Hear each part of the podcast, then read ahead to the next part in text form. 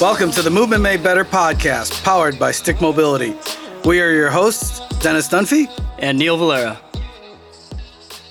Hello, and welcome to the Movement Made Better podcast. Today's guest, our friend Aaron Guyette. So, Aaron, we'll turn it over to you. Uh, give the listeners a little background on yourself, please, sir. Yeah, what's up? I, I can never do this in an elevator pitch, right? I can never like make it short because uh, because I, I, I plan on making it short and then I just like drone on and on and on way too verbose. Uh, so already started with too many words and haven't even talked about my background. But yeah, joined the Marine Corps at a young age in 1999. Got out of the Marine Corps, so I obviously know how to like smash myself fitness wise. But then learned that there's this thing called science and physiology, and you can actually use some of that to create positive adaptation as opposed to the overtraining model that tends to be prevalent in most of the military communities and then started a gym called Innovative Results, sold that gym, uh, started a company called Battle Ropes Education, taught and got the basically the torch handed off to me from John Brookfield and taught battle ropes certifications started through Onnit Academy, uh, traveled around the world with Equinox, teaching basically using the battle ropes to teach metabolic pathway conditioning. So really teaching adaptation for our kind of our three main metabolic pathways that we use as humans. And then with Battle Ropes education, basically when Onnit centralized to Austin, I didn't want to move to Austin. Marcus didn't want to move to Austin. So I kind of I was trying to sell Marcus Martinez to Kettlebell Kings and Living Fit. And in that process, Jay asked me, Hey, what have you been doing? And I told him about Battle Ropes education, that we've got this ascendancy model of education. He's like, Yeah, we would love to implement that here at Living Fit. So they hired me on as the master coach for battle ropes and the education director. And then yeah the kind of the rest is history. We've we've been slowly building that out. Now we've got contracts with equinox and contracts with 24 hour fitness. Very very similar to i think the stick mobility path. And you know you just you just work hard you kind of stay focused and you you bring your strengths and your skills and your knowledge in front of people and you know slowly but surely you'll start to gain following. So been very fortunate to be able to do both the sort of structure research based aspect of living fit as well as the dabble and have fun with battle ropes. But then the cool part is i get to hang out with marcus. I get to you know hang out with really awesome people and and you know teach basic physiology, you know, basic uh, metabolic pathway conditioning through whether it's battle ropes or just through our basic education model. And I think that's obviously the biggest thing that's missing in the fitness industry is, you know, there's a lot of marketing and, and influencers and huzzah or whatever, but not a whole lot of like understanding of what's really going on and why it's working or how it's working so that we can actually help people improve. So always love nerding out with people like you and and then of course with living that fit. When it comes to battle ropes uh, what are some of the main misconceptions on what they are and how to use them? Yeah i think probably the main one is i like to say actually i said this today on on instagram live force is force is force right? Our body's tissues don't have cognition so they can't pick and choose what what tool they like or what methodology they like or whatever that's our brain's choice right we psychologically choose the things that we are gravitate towards or attracted towards for good or for bad right mm-hmm. um, but force is force is force force is the thing that's changing the tissue that's getting the muscle stronger that's building you know stronger bone and you know all of that uh, building stronger tendon creating mobility and things like that. If that is in fact the case, as long as I can create force in certain movement patterns for certain tissues, then I'm going to get the adaptation that I'm applying the force to create, right? So whether it's power, strength, or endurance. So most people see the rope as an upper body finisher, a finisher, an upper body conditioning tool, but they forget that if you if you have the power of, of understanding how that tool works, well, now you can use it for lower body, upper body, uh, different m- movement patterns, and movement patterns that can't be created with a barbell or or with some of the gravitationally bound tools because it's it's wavelengths, and so it's still using uh, the similar you know power output methodology that is in mechanical physics, right? Force times distance over time equals power output, but it's done in a wave-like pattern in different planes of motion and, and different movement patterns that maybe can't be mimicked when we're bound by gravi- gravity in the ground, which obviously all of us are by that. But in in movement, like if I throw a ball, I'm using gravity in the ground to throw that ball. But the forces of the ball are the forces that are actually creating adaptation in the tissues here. Gravity is a, a, part of it, but mainly it's that ball and my ability to, you know, use speed and and use gravity in the ground to go through my torso and then out my arm to create this velocity that creates speed behind that ball or whatever. So the same thing kind of goes with the the battle rope. It gives us a little bit more open playing field as opposed to being stuck in the corner, you know, sticking my butt out having way too much tension in the rope and then ah, all right upper body finisher and i'm done you know and like that's all you see right i know with the battle ropes you'll see comments that trainers make on social media posts. But is one of the big things is is there such a thing as bad form with battle ropes? I mean yeah i guess there's there's bad form with walking there's bad form mm-hmm. with crawling. So for sure for sure there could be bad form right with battle ropes. Like if you're rounding your back and you have way too much tension on the rope and you're backed way too far and it's you know creating this rounded shoulder and and and then you're lifting your elbows way up and you know kind of doing some weird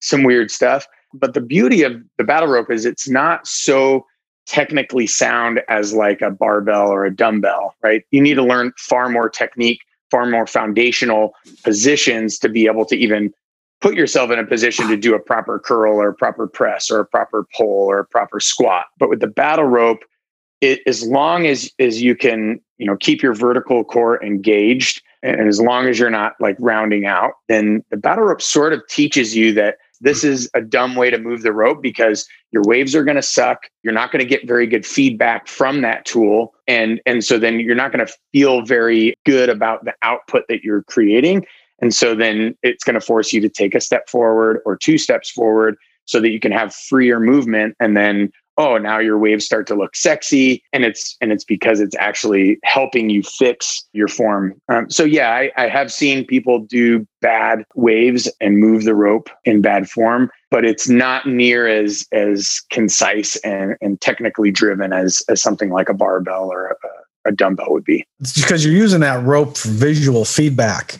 So you're visually seeing in front of you that the waves get more precise, more consistent, more controlled, right? Yeah, absolutely. Well, and and I think what most people don't understand is that single wavelength is just it it would be like a one rep on a bench press, let's say, right? And so you have your isometric con- components, but more importantly, your concentric and eccentric components. Mm-hmm. Um, same thing with that undulation, that one wavelength. It's like the one rep. And so if you can't create the undulation or you're you're having to sacrifice form to create the undulation, then that's probably not the proper way to use the rope. But if you can step forward and create an undulation vertically or laterally or, or diagonally or circularly, and you can feel like you're not hampered by tension that's created between you and the anchor, then that then that single undulation becomes a one rep standard and now to, to add weight to the barbell or to add weight to the rope, all you have to do is take a step forward. And then your body figures out ways to either increase the speed, increase the distance, and then usually increasing the speed increases the force right behind the rope. And then it provides extra mass that you have to move, therefore loading up, if you will, from a power output standpoint, loading up uh, the barbell or, or adding or grabbing a bigger dumbbell, which is kind of cool.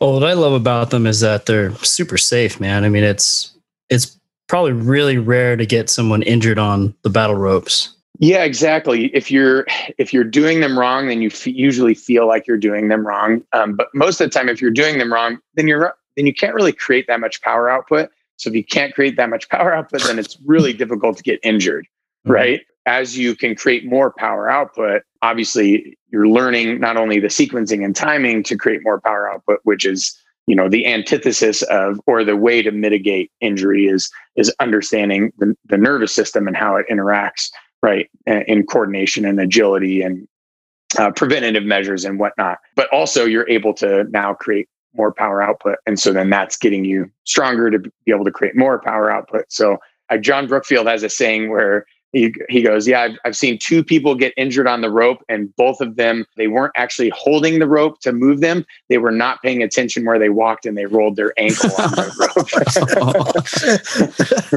rope. and it's true. It's like really hard to hurt yourself. Uh, you got to try, right, to hurt yourself if you're doing the battle ropes. Yeah, because you should see a serious breakdown in, in Yeah. technique before that ever happens. Yeah, but still with the power production, if you can't produce the power, then then you don't have to worry about that connective tissue injury. So that's a great Yeah, point exactly. on that. So it's yeah, very self-regulating in Yeah. that sense. Well, and you know, talking about the form, you can see that fluidity in someone's body, and it's a the rope is essentially an extension of their body.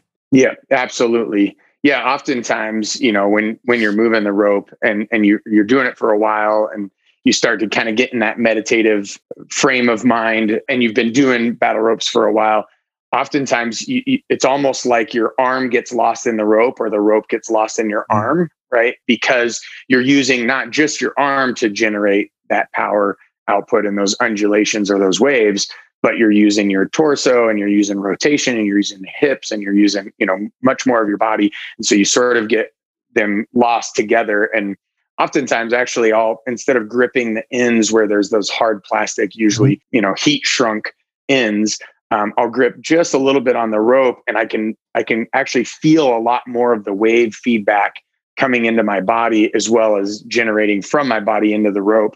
And again it's yeah you almost get lost and you kind of get lost in the harmonious aspect of the rhythm of the of the waves which is really cool too So you were talking about you know metabolic conditioning with the ropes. Are you doing any heart rate training with the ropes? So going long distance and then you know checking out zones and all that. uh, so I dabbled in a little bit of that, and and you know, of course, guys like Joel Jamieson or even uh, shoot, I'm gonna I'm gonna blank on his name. I'll, I'll come up with his name in a second. Uh, oh, Dr. Mike T. Nelson, right? They're big like HRV driving their programming, right? Um, which heart rate variability is a little bit different than like heart rate zones.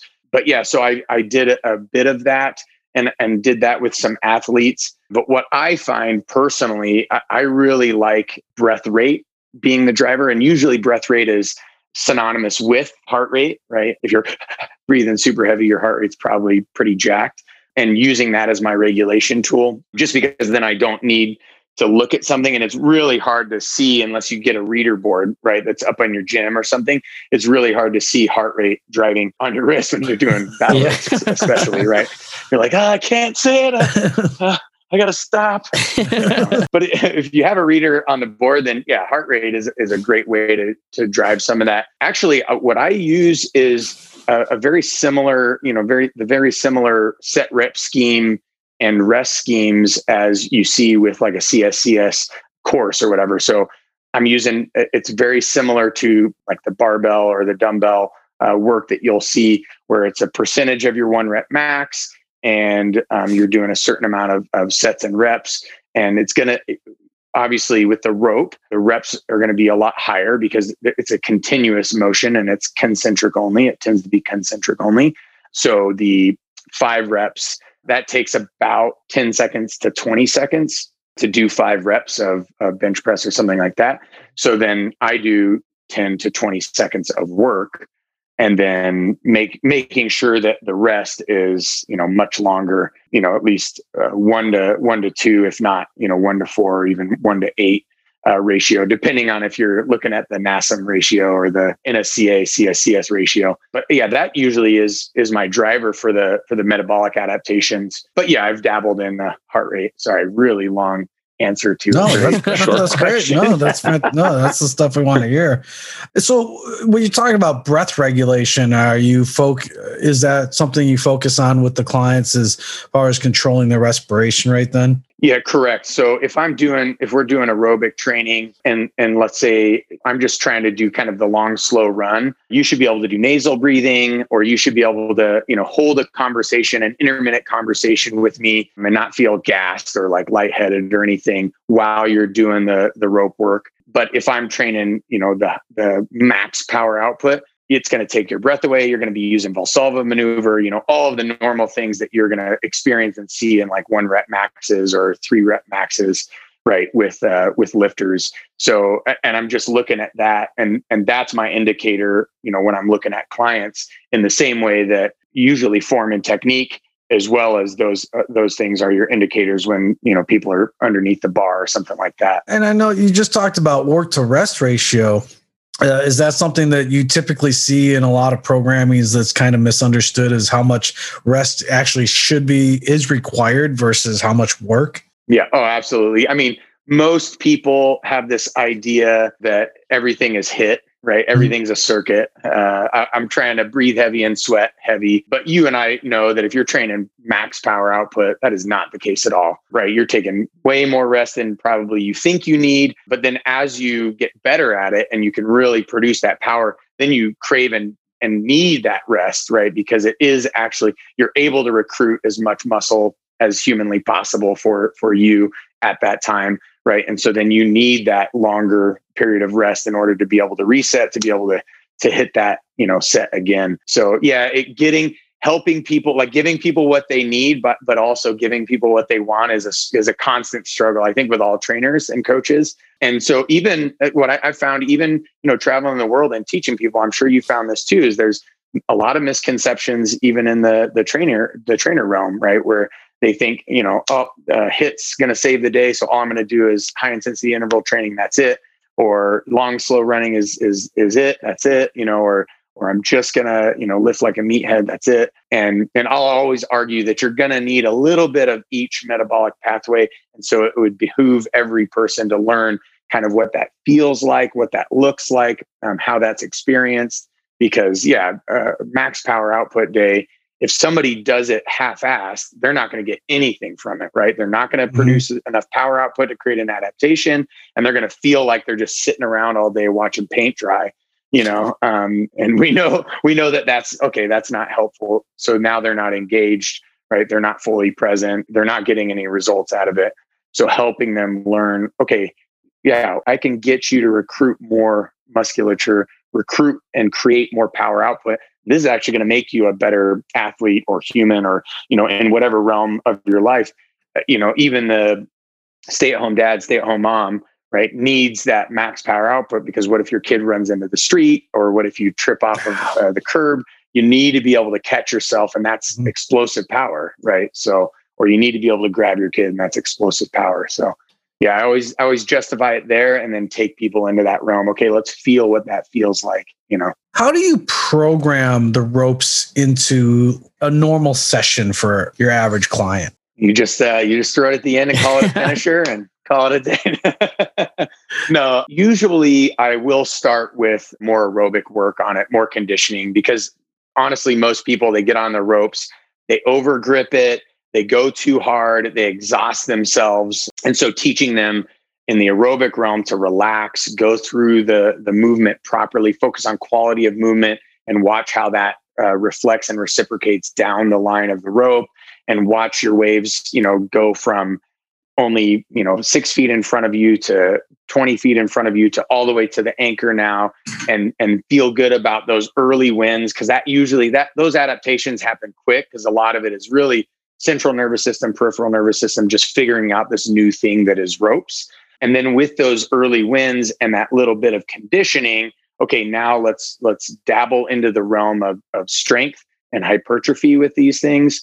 And then from there, once we've built up good strength and hypertrophy and good quality movements that are explosive, now we're going to make it even more explosive and travel into that power or that phosphagen energy system. And that's usually how I'll travel through. So if somebody loves barbell, we're going to have the lion's share of the of the program be barbell, but we're going to sprinkle in a little bit of ropes at the end, right, for the conditioning. And then once they get comfortable with that, we might interchange a couple of the barbell movements with a with a rope movement. So if they're maybe it's a chest day and you know instead of doing pec deck flies we're going to have them do in and out waves and they're going to see that their pecs get even more blasted from the in and out waves than the pec deck flies. And so now they they're they're creating a little bit of a love affair, right, with this with this rope from their tool that they covet so so closely that was the barbell. And then from there, okay, let's let's learn a little bit of explosive power with this with this rope and really see what you can do in terms of you know maximizing your power output. And now they've been able to see sort of the breadth and width and depth of the rope and so now I get to just plug and play that rope in where, you know, maybe they, I, don't want them to get an overuse injury because maybe they love squats so much. So I'm going to, I'm going to throw rope in there as an alternative on one of the days to kind of give them a little bit of, of rest from their normal back squat routine, but still get their you know get their quads on fire get their get their back engaged get their vertical core engaged get their glutes engaged um, a bit so they're still getting after it and building strong tissues strong muscle groups strong chains of movement so then they can come back to that back squat and not have that overuse injury but also you know not feel like they're declining or stagnating so when you you know when you talk about the uh, that aerobic phase before you get into the strength and hypertrophy work, do you have a gauge of okay once they can do this for two minutes at this pace, now we can move on? Yeah, exactly. For me, it's really as long as they can do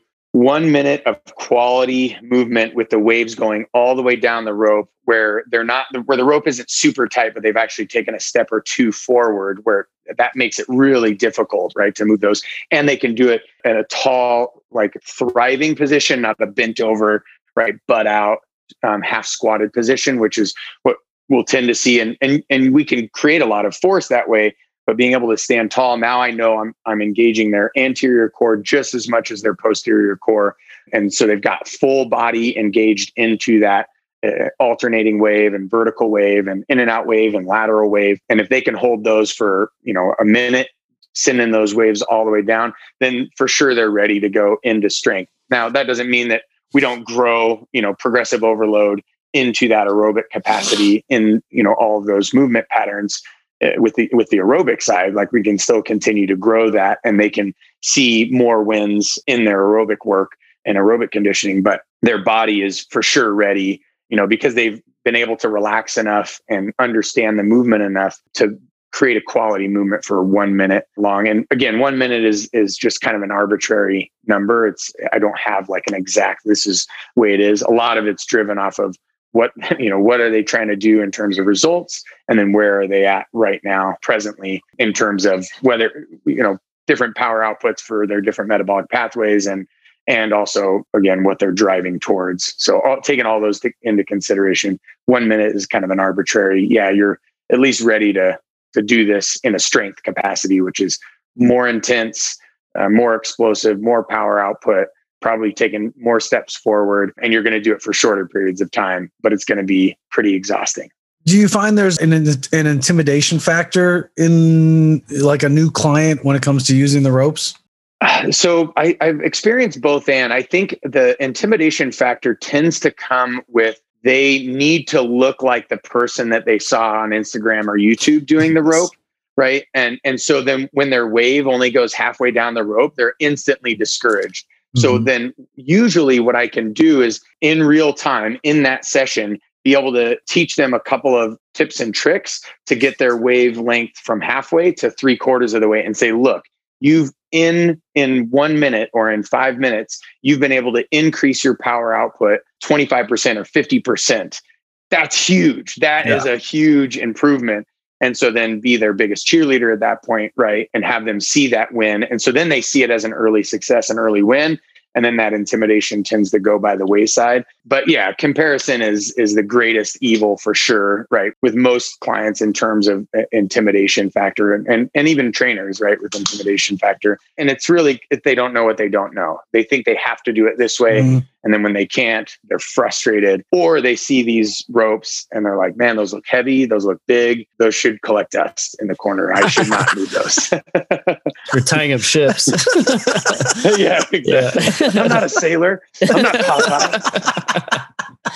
so then as far as uh, sizing goes you know because i know you can get them in different sizes different gauges. Do you typically have someone start you know with a 30 footer 40 footer 50 footer yeah so i always start and this is this is kind of i got this from john brookfield and and have never stopped. And and the reason being is with the 30 foot it's great for early wins but we tend to uh, adapt so fast that we outgrow that 30 foot so quick because when it's doubled it's only 15 feet right? And so we're having to step way far forward and and still not getting the training effect that we want from it the adaptation that we want from it so I always start people on a 50 footer because when it's doubled, it's it's only 25 feet and it always an inch and a half in, in thickness.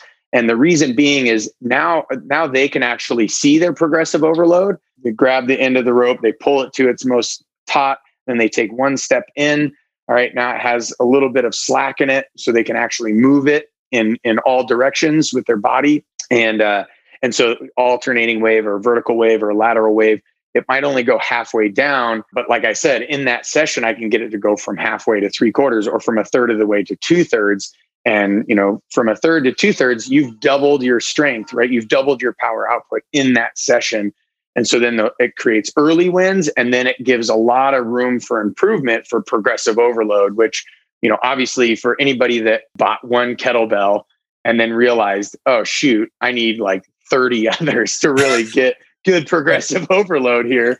Right. It's the same thing with the rope. You know, buying a 30 footer is like buying an eight kilogram kettlebell and then you outgrow it so quick, you know. So I always recommend 50 footer, inch and a half to start And even the bodybuilders and the power lifters, I've always been able to humble a bodybuilder or power lifter that's like super yoked, super jacked, really strong. I've always been able to take that inch and a half, 50 footer, create, a, you know, give them a little bit of humble pie and then say, look, this is how we're going to progressive overload this. And then when we get to this point, now we can graduate to that two incher, right? So kind of everybody starts on that same rope. I think one of the best things about a rope is the versatility as far as demographic use too, right? I mean, yeah. it's you can have pretty much a huge age span that's going to benefit greatly from the use of the rope.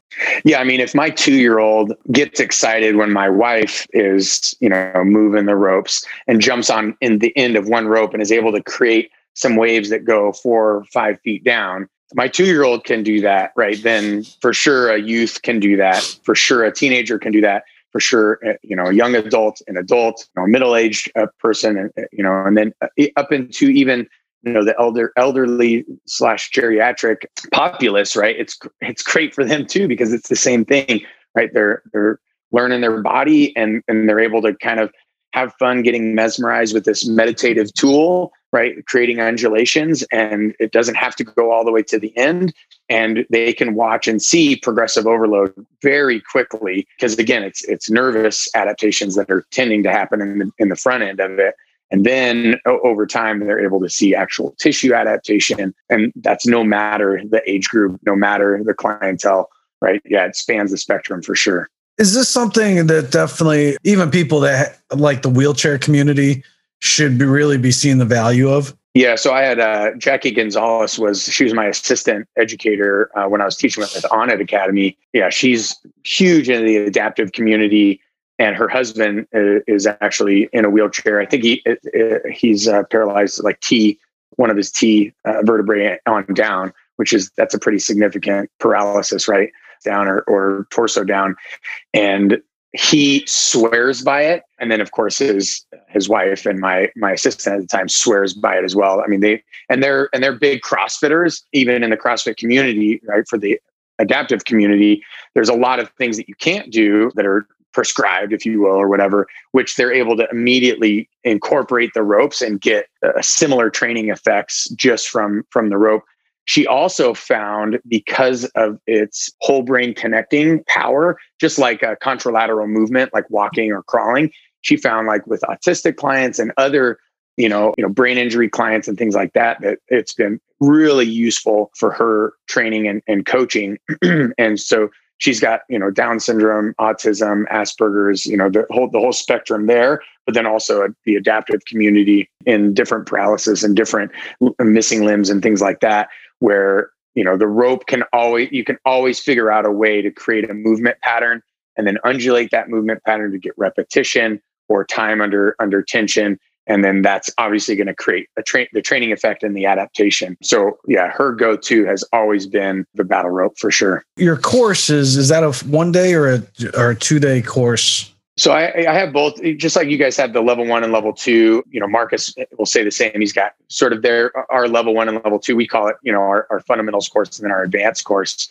And the fundamentals is like learning the basics of the of wave physics and and understanding how it parallels mechanical physics. And most of us understand mechanical physics, even if we can't do the equations, because we've been training long enough. We, you know, we know how progressive overload works and we understand those concepts and things, specific adaptation to impose demands, you know, all of that. But then but then diving into the basics of the metabolic pathways and how, you know, specifically we can train those with the rope and how we can train upper body and lower body and how we can do isometrics with it and get feedback in isometrics because it's a static rope. So it doesn't move dynamically like a band would or something. So you get equal and opposite right response and those are in the fundamentals and then the advanced is where we're deep diving the programming deep diving the the metabolic pathway understanding and training and, and programming deep diving coaching deep diving cueing and then even getting into the psychology of the rope and that kind of whole brain connection to really be able to use it at its you know full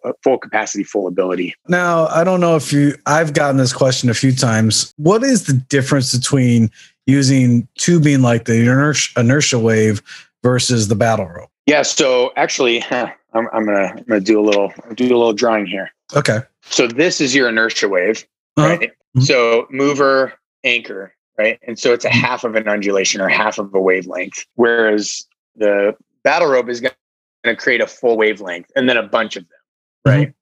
And so with the inertia wave, it's using the it's it's almost like it's stretch reflex, right? It's using its it's using its own resistance and tension to build momentum. So it is creating force, right? It's creating force load on the on the body and on the tissue and on the structure.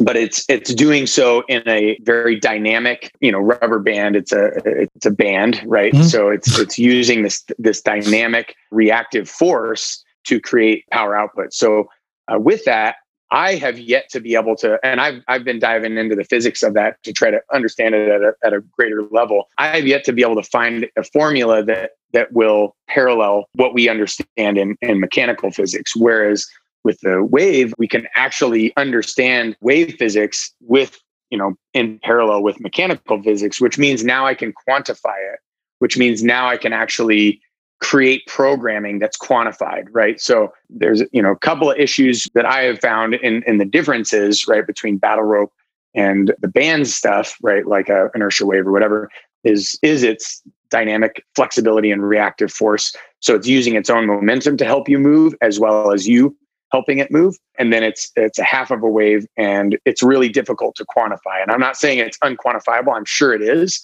it's just much more difficult to quantify because then you're going to have to get exact measurements of how high and how low it's going and then what the reactive forces to that particular strength of a of a band or resistance band is generating to be able to know then what it's doing with that tissue. And then if you're only moving a couple of inches to create that movement it's probably creating an isometric engagement with your vertical core but then is it actually creating a, triple extension uh, type reaction like the vertical waves of a battle rope could or would right? If you're trying to generate that undulation with that weighted rope on a on an actual wave. And uh, so i just recently did a video kind of breaking down the differences between bands and a static rope and the waves that are inside of each of those from a physics standpoint. And so they are very different. So if anybody is trying to say that a battle rope is like an inertia wave or inertia wave is like a battle rope, that's just ridiculous. There, it would be like saying a barbell is like body weight. You know, it's just so it's so different. Yes, you can do similar things, but it's it's two totally different tools. One is with no tool, one is with a tool or a dumbbell is a kettlebell. There are a lot of similarities, but there also are huge differences. And I would say there's even greater differences with resistance band like tension type things that are using its own momentum and then a static rope um, like a battle rope that's even more different than like a kettlebell or a dumbbell. Have you ever played around with changing the anchor points, height of anchor points with with battle ropes and does that have any value? Let's say you put the the anchor point higher mm-hmm. right? Which normally gravity is just going to be at play. And so without you know figuring out some way to fasten it or whatever it's going to end up falling down so basically it's just going to take away some of the gravity bound tension in the undulation because it's now you know it, it was gravity in the ground it was bound by gravity now it's kind of going towards and into gravity as it's going up on the anchor point and and so then it's going to lose some of that sort of uh, undulation physics or effect right as it goes up. But what I have I've seen with MMA athletes, some professional MMA athletes, and we had an Olympic wrestler that was training us at one point, is they can actually get the power output so high that it will actually that the anchor point will actually start moving up the the pole if it's just a post, right? It'll start Mm-hmm. moving up the pole and it, and the anchor point will actually mimic where the the power output is coming from. So it'll start to Ah. level out there just because there's so much power and so Yeah. much tension that's reciprocated between the mover and the anchor. Um, so it sort of mimics and matches where that power output is coming from, which I think is pretty dang cool. But I think the the coolest anchor adjustment that we've made and, and we use often is an anchor list. So we remove the anchor completely.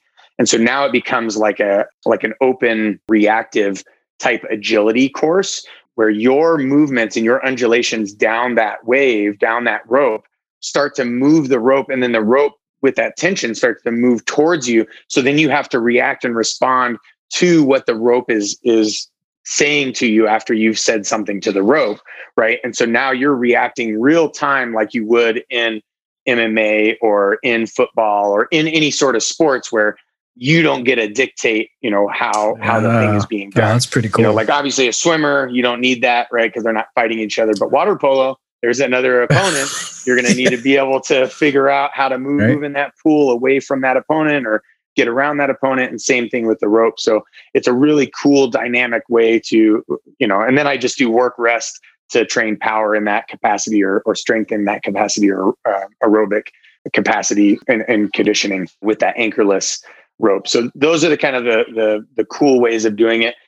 I've seen people do like where it's hung from, you know, up high and you're doing vertical up, you know, up to a point and anchored down below and then you're hanging off something and doing it down. And I I just think that's it's a whole lot of work for not a whole lot of result, right? I'm sure there is some training effect or result, but you know, it, it's always like is the work worth the reward? Yeah. And sometimes it's more work for the little reward that you get and, and that's the way I would probably see changing the anchor you know in terms of height or or direction or whatever now if you're talking isometrics changing the anchor point is everything because Yeah. i can i can mimic you know creating posterior chain engagement you know with my overhead extension by anchoring the rope off high in line with where my hand is and so maybe i don't have that in the same way that you know you guys will use the stick right? And you'll lay down on the ground and, and hold it up here and pull it up right? It, it creates a training effect where now you're able to help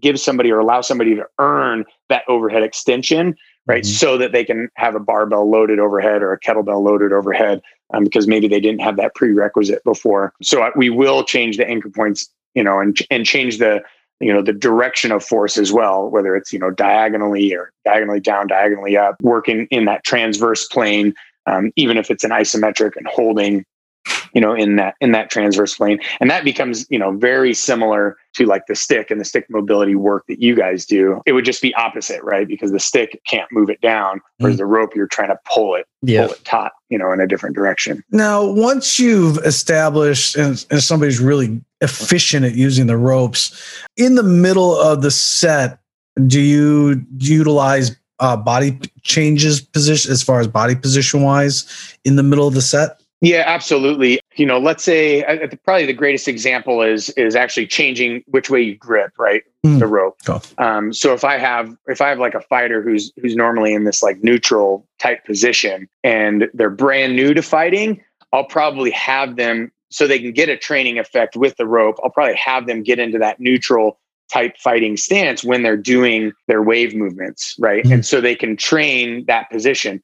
But if I've got a seasoned fighter who that's they do that all the time, they've been doing it for 20 years. I don't want to create overuse injuries in that position. So then I'll actually have them grip opposite.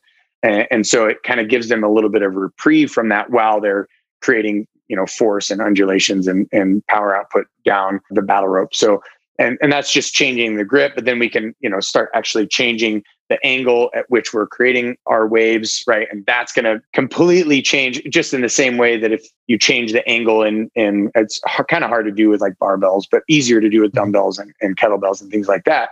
It really changes the exercise, right? You know, just like a staggered squat is totally different than a perfectly bilateral symmetrical squat, right? You're going to just Mhm. feel it completely different. Or if you do a single sided kettlebell front squat, it's going to feel totally different than a goblet squat right and, and totally different than you know a basic barbell front squat so yeah just changing up angles and things like that and obviously there should be some reason behind it. Like if there is no why, like then why then I ask, why are you doing it? Mm, like if yeah, there is yeah. no reason, like why are we doing this?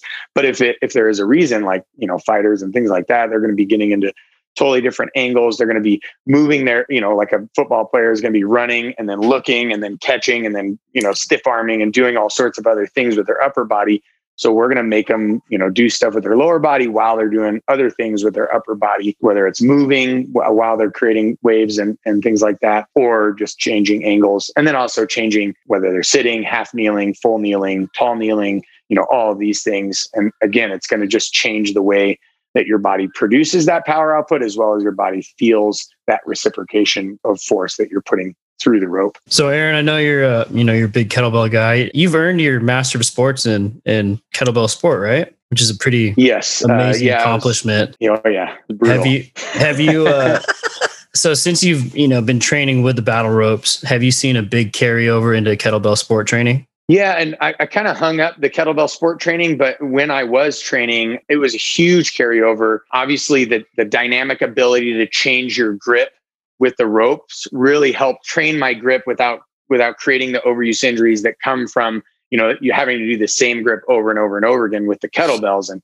um, you're doing a million swings, a million cleans, a million snatches, right? And a million is is I think that's a true number. I mean, I, yeah, I competed for almost a, a decade or about a decade, and I easily did multi-million, uh, you know, swings and cleans and Yeah. snatches and things, right? Because that's the game. Like that's what you're trying to do. So figuring out tools to add, you know, strength or add endurance or add some some of the missing components or some of the gaps that that you experience in in kettlebell sport when you're competing without you know the potential of overuse injury uh, the ropes were just such a great way to allow for that. Like for instance, you know, if, you're doing long cycle, the legs carry you in that, right? It's uh, really about the legs and the aerobic capacity to be able to go that full 10 minutes, especially with 232s, just ridiculous amount of, of weight and reps happening for 10 minutes. And so what I found was training aerobic capacity and training strength with the rope allowed a reprieve from that very specific and continuous movement pattern that is that you know hip hinge small little quarter squat small little quarter squat hip hinge small little quarter squat small little quarter squat over and over and over again. I was able to train in the transverse plane get out of the sagittal plane for a while in the frontal plane get out of the sagittal plane for a while but still build strength still build endurance right? And so yeah the rope the rope was a, a, an incredible tool that I was able to add to the arsenal. How many times a week would you recommend somebody use the ropes? So if if you understand, you know, programming and then you understand that you shouldn't be training max power output, you know, probably more than two times, three times if you're crazy or uh, plyometrics, you know, you should have at least a 48 hour reprieve before you you hit it again in the same movement, whatever. It's going to follow the, a similar guideline the beauty of the rope is I can train different movement patterns and I can train different metabolic pathways on different days. So technically, I mean, I could train it just forever. My seventh day is my maybe active recovery day where it's just like super light and just going through movement patterns and feeling a whole lot better when I'm done, getting some of that lymphatic flow, giving getting a little bit of vasodilation, getting a little bit of breath rate up, a heart rate up, but not like creating any sort of stress on my body and then you know two days you know, of maybe power two or three days of strength two or three days of, of aerobic work. I mean shoot that's easy seven days right? You can fit that in depending on how you you set up the programming.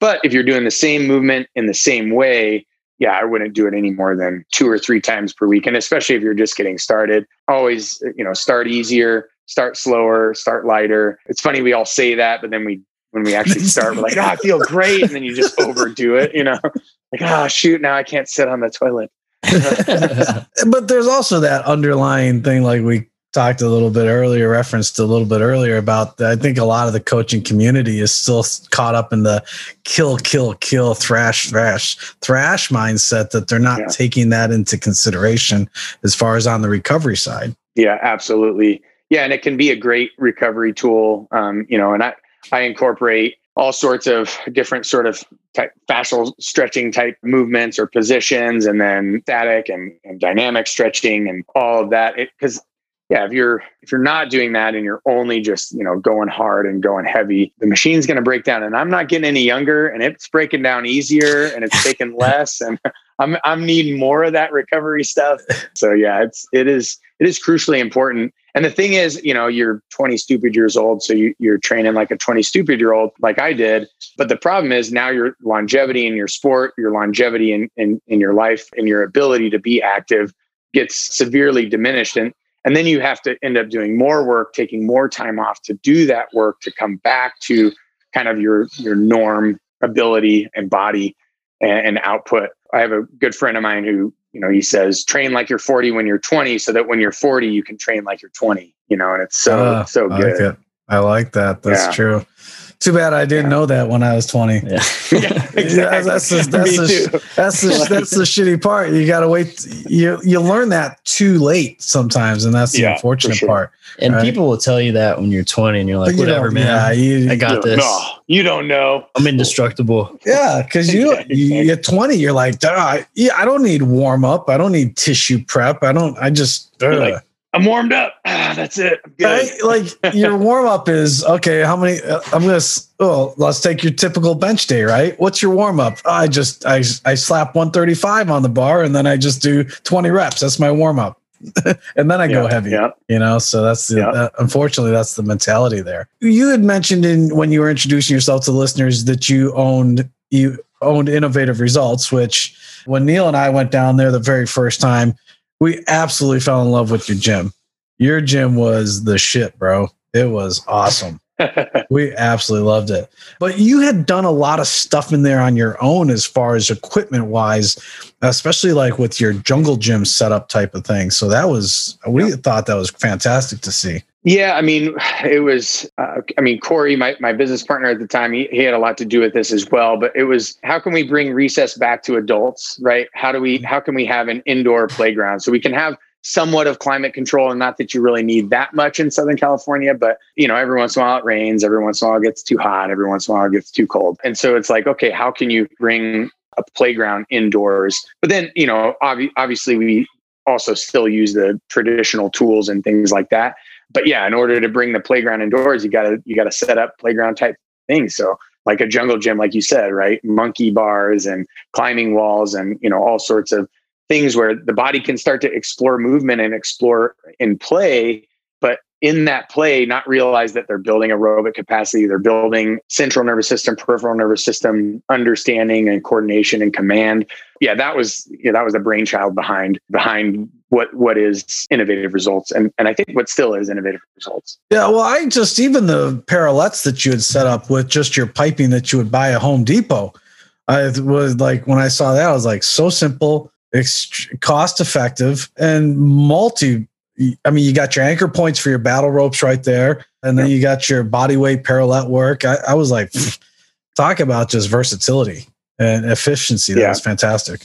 And it lasts forever. I mean, like it is indestructible. Uh, you know, yeah. and and you buy something like that from a particular manufacturer, right? We don't have to name any names at all, but yeah. um, but you buy it from that, it's going to cost an arm and a leg more. But obviously you need to know how you're setting it up because there is liability and you know all those things or whatever but as long as it's anchored in solid yeah those are some of the more fun tools and tools that i would just i would use every like every day you know like when i'd go there to train or go there to teach or whatever you just like dork around on them and just have fun you know for a little bit and just play like you're like you're a kid again you know it's great. Yeah, i remember when i went down there to, to teach that little workshop you I think you guys started building that climbing wall, or you had just built that climbing wall there, which is pretty yeah. cool. Yeah, we we got a couple. There was a couple people that were avid climbers that did that built a couple of routes on it. It was pretty cool, and then some people that were just interested in hanging out and climbing on the wall that built a couple routes on it, which is which is pretty sweet. And then a few coaches and and clients inspired some routes on it as well you know, kind of easier ones and then moderate ones and then really, really difficult ones where you're having to do all sorts of crazy contralateral body shifting and stuff to be able to traverse up or traverse across or whatever. Pretty, pretty cool. Pretty awesome. Yeah. And the other thing that we really appreciated was your gym. You were not just about the training, but the education, because you were constantly bringing in courses and, and educators to help improve the local coaches in your area. Yeah, again, I gotta, you know, I gotta take my hat off to Corey. You know, the, my former partner there. he and I both just always lifelong learners, right? Can't not learn, can't continue learning. And so we tried to breathe that spirit into into that community, into that place as much as possible. And, and, you know, I carried I carried that into Onnit and I, you know, I carried that. And I had that before in the Marine Corps. It was like constantly trying to figure out the next thing, get the next skill, get the next understanding. And really just so I could be the, you know, the best Marine or the best leader or the best gunner or the best, you know, whatever position I was in, I just always trying, striving to be the best. And you can't be the best if you go in with a black belt mentality where you know everything. And I mean, obviously black belts don't probably have that mentality. They they probably present themselves as always white belts. That's how they got their black belt. I'm sure there's a few that slipped through the cracks, but but yeah, I mean, like if you're just going around always a white belt, there's always something else to learn. And, you know, that's why we brought you guys in. We were constantly scouring the landscape for things that were a little bit different, but experts in that, people that, you know, were in continuous mastery, trying to understand whether it was a tool or a technique or a methodology or a principle or principles. And it's like, hey, we would love for you to come here and teach us the stuff that you know so that we can be better at our craft for our clients for our team for our people. So are there any plans that you have coming up for the rest of this year? Any future endeavors or? Uh, so living fit is is going to be launching an app soon and we're basically you know the clunkiness of the of the site that we have we're trying to make it a little bit more intuitive, make it a little bit better. But the, for me now, like my main focus is how can I help the end user, the person that's like sitting on the couch, unmotivated? How can I get that person motivated to want to to learn and discover and to sort of choose into their own fitness and, and choose into their own adventure that is fitness and then slowly be educated all the way up to if they want to that top tier trainer and so obviously a lot of people that our end user clients or, or just getting started in this thing called fitness or whatever, you know, maybe they don't ascend and they don't want to ascend to that really high level and be able to teach other people and, and things like that. But they want to understand a little bit more of why they're doing what they're doing so they can do it a little bit better. So they can they can articulate that how a little bit better. And so really for me, you know, with living fit and, and being the education director, director, it's really about how do we make that ascendancy intuitive and fun and engaging and really like choosing your own adventure. So even if you're you know a trainer or coach it's like how do we how do we direct them? Like here you're going to learn you know kettlebells from us you're going to learn battle ropes from us but here go here and learn functional range conditioning from dr andreo spina or or learn how you can utilize stick mobility to enhance your your mobility for you and, and your clientele or you know and, and the list goes on right? Because there's mm-hmm. so many incredible experts out there. To have this mentality that in order for me to win you have to lose i think is it should be a thing of the past. Unfortunately it still prevails a lot in the fitness industry but for me it's like oh, how do we create a win win win? I mean we're humans are way too smart to not create a win win win it's just oftentimes we sell ourselves short and I don't know if it's the infusion of, of sports that drills that into us, or if it's the the old corporate like business mentality, or if it's greed, or if it's ego, or maybe it's a little mix of everything or whatever. Uh, but for me, it's like, man, we're way we're way too good, way too smart to not think about win win win. So it's about setting up a ascendancy model that's engaging and fun. It's about setting up win win wins across the board, no matter who we're engaging with. And then obviously the launch is is going to be a pretty pretty radtastic thing. I, I think it'll be it'll make our stuff a little bit more easily accessible and much more intuitive to to travel through because obviously it's it's not really fun and engaging and it's not an adventure when you're like how do i get to this program you can't figure out how to navigate a site or, or whatever right. so really figuring that piece out too well, that's fantastic uh, any of the social media way people can find you? Yeah, so uh, I mean, find me personally, and I don't know if you might you might not like me personally, so. but uh, you can find me personally at Aaron Guyette on uh, Instagram and Facebook. Uh, but battle rope exercises is um, the Instagram where we're gonna we showcase you know movement breakdowns and all sorts of stuff with the rope specifically, and then obviously KBK Living Fit on Facebook and on on Instagram for everything that we're doing with living.fit. And then obviously our kind of our parent company is Kettlebell Kings. So you can always go to Kettlebell Kings as well and check that stuff out. Fantastic, Aaron. Well, thank you very much for coming on the show, man. It was great. Of great information. Definitely, the listeners got uh, some benefit out of understanding what battle ropes are and how to get some optimal use out of them. So, thank you very much, brother. We appreciate it, man. And uh, well, thank you. We look forward to having you on uh, sometime down the road again, brother. Definitely. Yeah, absolutely. Yeah, totally, totally honored to be on the show, guys. I really appreciate it. Thanks for the opportunity. You're Yep, welcome. Got it, man. And uh, to all the listeners out there, until next episode, be good to each other.